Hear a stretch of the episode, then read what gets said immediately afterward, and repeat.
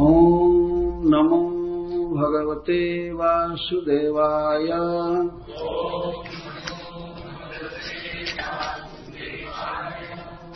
अथेन्द्रो वज्रमुद्यम्य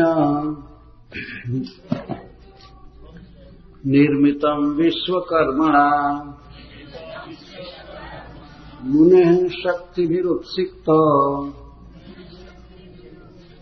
भगवत्तेजसान्वितः वृतो देवगणैः सर्वैः। गजेन्द्रोपर्यशोभत। स्तूयमानो मुनिगणैः। त्रैलोक्यम् हर्षयन्निव।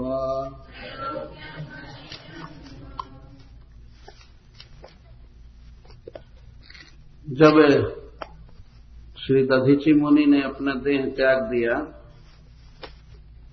तो उनके अस्थियों को लेकर देवगण विमान से स्वर्ग गए। वहाँ पर विश्वकर्मा जी ने दधीची मुनि की अस्थियों से एक अस्त्र का निर्माण किया, जिसका नाम हुआ वज्र। जितने भी अस्त्र हैं इस जगत में तो उनमें वज्र एक प्रधान अस्त्र है। सुदर्शन चक्र तो तो भगवान का साक्षात स्वरूप है। उससे तो किसी अस्त्र की कल्पना ही तुलना ही नहीं की जा सकती। लेकिन इस प्राकृतिक जगत में वज्र को बहुत बड़ा माना गया भगवान कहते हैं कि आयुधा नाम हम वज्र, दसवें अध्याय गीता में कहते हैं। मैं आयुधों में, शस्त्रों में वज्र हूँ। अपनी विभूति गिनाते समय कहते हैं। तो वह वज्र दधीची मुनि की अस्थियों से बना, बनाने वाले इस विश्व के सबसे बड़े कलाकार, शिल्पी श्री विश्वकर्मा जी हैं। तो वैसे कलाकार की दृष्टि से भी यह बहुत घातक हथियार है, अस्त्र है। विश्वकर्मा जी ने स्वयं बनाया। इस संसार में तो हम लोग देखते हैं बहुत से अस्त्र शस्त्र बनते हैं, लेकिन सब यहाँ के आदमी बनाते हैं। लेकिन देवताओं के शिल्पी सबसे बड़े कारीगर एक तो कर्ता की दृष्टि से वह वज्र बहुत महान था, दूसरे मुने हैं, शक्ति भी उत्सिक्त। मुनि की शुक्ति भी, मुनि की हड्डी उसमें लगी थी, इसलिए वह बहुत कठोर था। और भगवत तेज सा अन्विता। और तीसरा, तीसरी विशेषता उस अस्त्र की थी कि भगवान के तेज से वह युक्त था। भगवत तेज सा अन्वित, युक्त। भगवान का तेज उस अस्त्र में था। तो इस कारण से देवराज इंद्र उत्सिक्त, परम उत्साह में थे। वही इंद्र तथा देवता जो वृत्रासुर के भय से रो रहे थे, भगवान की शरण लिए थे। परंतु जब भगवान के निर्देशन के अनुसार वज्र बन गया तो देवराज इंद्र का उत्साह सौ गुना बढ़ गया। हाथ में भी वज्र लिए और समस्त देवताओं के साथ हो लिए तथा ऐरावत हाथी पर सवार हुए। गजेंद्र ऊपरी अशोभता। गजेंद्र के ऊपर चढ़कर सुंदर लगने लगे, शोभने लगे, सुशोभित होने लगे। ऐरावत को गजेंद्र कहते हैं। भगवान ने कहा है कि हाथियों में मैं ऐरावत हूँ। ऐरावत समुद्र मंथन से उत्पन्न हुआ था और जब असुरों में और देवताओं में बंटवारा हो रहा था, धन का जो समुद्र से उत्पन्न होता था धन तो उस समय टर में इंद्र का आया था। समुद्र से जो कुछ भी उत्पन्न होता था, दैत्य लोग कहते थे, हम लेंगे। तो पहले से ही ये प्लान बनाए थे कि जो कुछ भी उत्पन्न होगा, हम लेंगे। अमृत भी हम ही अकेले पी जाएँगे। लेकिन भगवान वहाँ पर थे, इसीलिए वे बीच बीच में कॉम्प्रोमाइज कराते थे। नहीं, धैर्य रखे। सबसे पहले विष निकला समुद्र से तो वो तो कोई नहीं लिया। वो सब छोड़ छाड़ करके भाग गया तो विष गया शिव जी के हिसाब में। एक कवि ने कहा है कि दुनिया कितनी स्वार्थी होती है। जब पॉइजन निकला समुद्र से, समुद्र व्यापी विष तो सब देवता और दानव समुद्र मंथन करना छोड़कर भाग गए और जाकर शिव जी से विनय किए। क्या हमें बचाइए? तो भगवान शिव विश्व व्यापक विष को हथेली पर कर कर पी गए। तो जब विष उत्पन्न हुआ तो देवता जाकर के विनय किए कि हमें बचाइए तो शिव जी विष पी गए। लेकिन जब अमृत उत्पन्न हुआ तो देवता लोग शिव जी को इन्वाइट तक नहीं किए कि आइए इसमें से भी एक बूंद पी लीजिए। इतने लोग स्वार्थी होते। याद करना चाहिए था ना कि शिव जी हमारी रक्षा किए हैं तो इस लाइन में उनको भी बैठा उनको भोग लगाकर खाना चाहिए था। लेकिन नहीं दिए। फिर भी भगवान शिव आज तक कंप्लेन नहीं किए कि हमको ये लोग कुछ नहीं दिए। उनको क्या अभाव है कि वो कहे? अच्छा विष उत्पन्न हुआ। तो कौन कौन वस्तु कैसे कैसे उत्पन्न हो रही थी, श्रीमद भागवत में इसका वर्णन है। जो भी उत्पन्न होता था तो ये कहते थे, हम लेंगे। असुरों का यह स्वभाव, उच्च हिस्सरवा घोड़ा निकला। तो बलि ने कहा, बलि महाराज ने कहा इमाय लूँगा। उसमें असुरों के लीडर वही थे। वे तो ये भगवान के भक्त थे, परंतु जाति की दृष्टि से देवताओं से उनकी लड़ाई थी। तो भगवान ने कहा, इंद्र को संकेत किया ठीक है, ले ले लेने दो, क्योंकि इसके बाद दूसरा टर्म बहुत अच्छा आ रहा तो जब ऐरावत हाथी निकला, तब भी असुरों ने कहा, हम लेंगे। भगवान ने कहा कि आखिर एक तरफ़ तो ये मथ रहे हैं ना। इनका कुछ होता है कि नहीं? इनको ले लेने दो, ये तुम्हारी बारी नहीं है, इंद्र की बारी। तो इंद्रदेव ऐरावत हाथी दिए सबसे महान हाथी, बल में सब तरह से। तो उस गजेंद्र के ऊपर देवराज इंद्र बहुत सुंदर लग रहे थे। और बड़े उत्साह से चले वृत्रासुर का वध करने के लिए। वृत्रासुर है, उस समय समग्र असुरों की सेना से युक्त था। एक तो अपने आप में महाशक्तिशाली था, परंतु उसके साथ जितने भी असुर सेनापति थे, सब आ गए थे। ऐसा वर्णन है भागवत में। उनके नाम आएँगे आगे।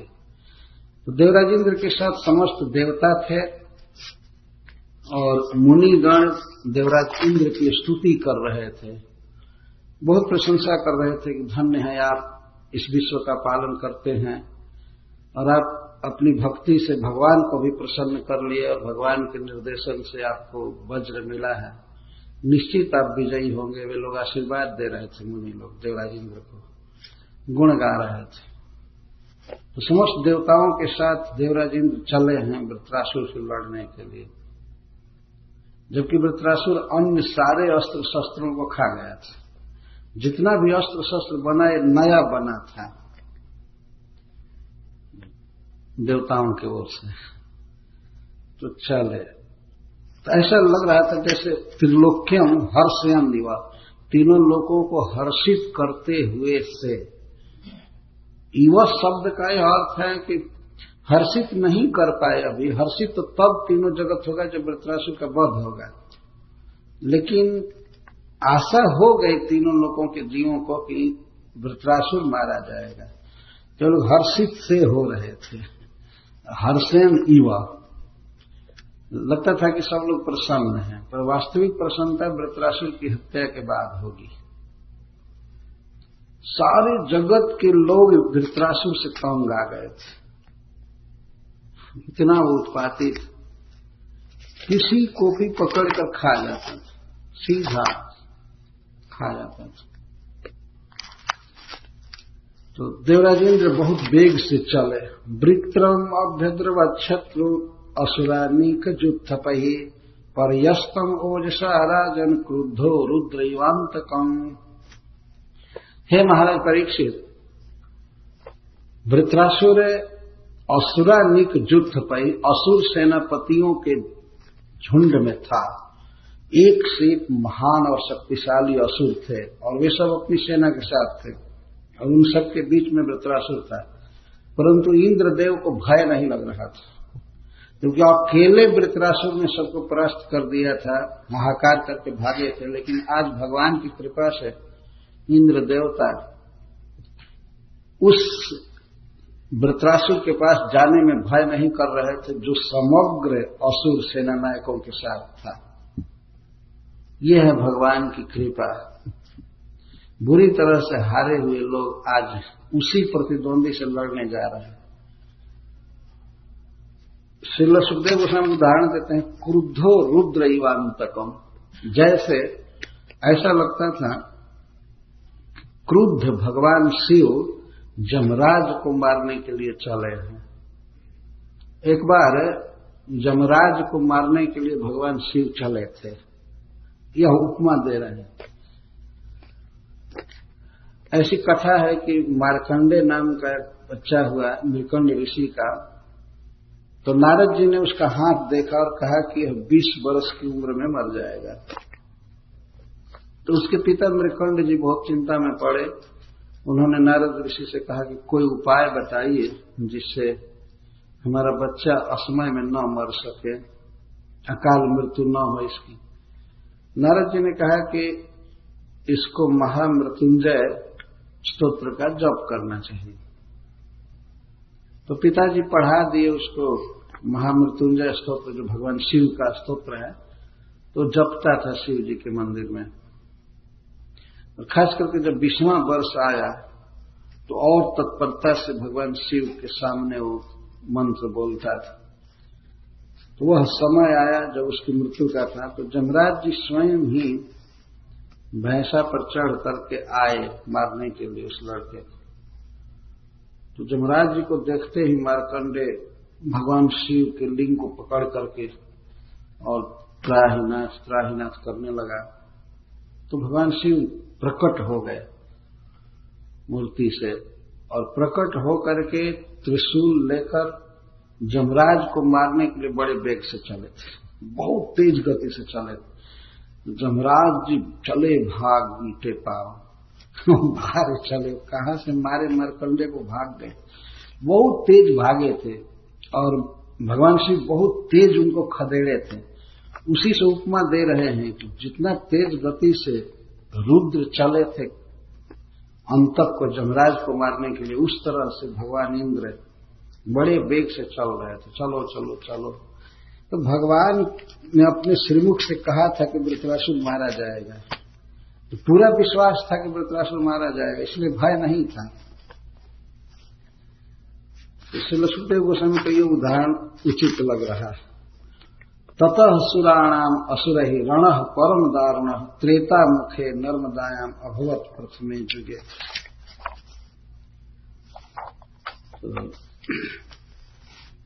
उस समय देवताओं का, असुरों के साथ महाभयानक युद्ध हुआ। इस विश्व में कभी कभी बहुत बड़े बड़े युद्ध हुए हैं। तो उसमें वृत्रासुर के साथ इंद्र का जो युद्ध है, वह भी बहुत बड़ा युद्ध माना गया है। जैसे मनुष्यों का युद्ध हुआ था, ऐसे लगभग पाँच हज़ार वर्ष पहले कुरुक्षेत्र में। उसके बाद मनुष्यों में वैसा युद्ध नहीं हुआ। महाभारत नाम का युद्ध। और एक बार समुद्र में से अमृत निकालने पर, अमृत पीने के बाद दैत्यों में और देवताओं में युद्ध हुआ था। भी देवासुर संग्राम कहा जाता है। और यह युद्ध भी अपने आप में बहुत बड़ा रिकॉर्ड रखता है। वृत्रासुर और देवराज इंद्र का युद्ध। और दोनों पार्टी में इधर सारे देवता, इधर सारे दैत जुटे हुए थे। इसलिए सुखदेव गोस्वामी कहते हैं, परम दारुण रण। बहुत दारुण, बहुत भयावह युद्ध हुआ। कब हुआ, कहाँ हुआ त्रेता मुखे नर्मदायाम अभवत प्रथमे जुगे। शंभु मनवंतर के प्रथम चतुर्युग में सतयुग का अंत हो गया था, त्रेता प्रारंभ हो रहा था, उसी समय युद्ध हुआ था। नर्मदा जी के किनारे हुआ था। यह नर्मदा नदी स्वर्ग में भी है। ये जो नर्मदा जी हैं, जो मध्य प्रदेश से निकलकर गुजरात होते हुए समुद्र से मिलती हैं यह इस तट पर युद्ध नहीं हुआ था। स्वर्ग में जो नर्मदा जी हैं, उनके तट पर यह युद्ध हुआ था।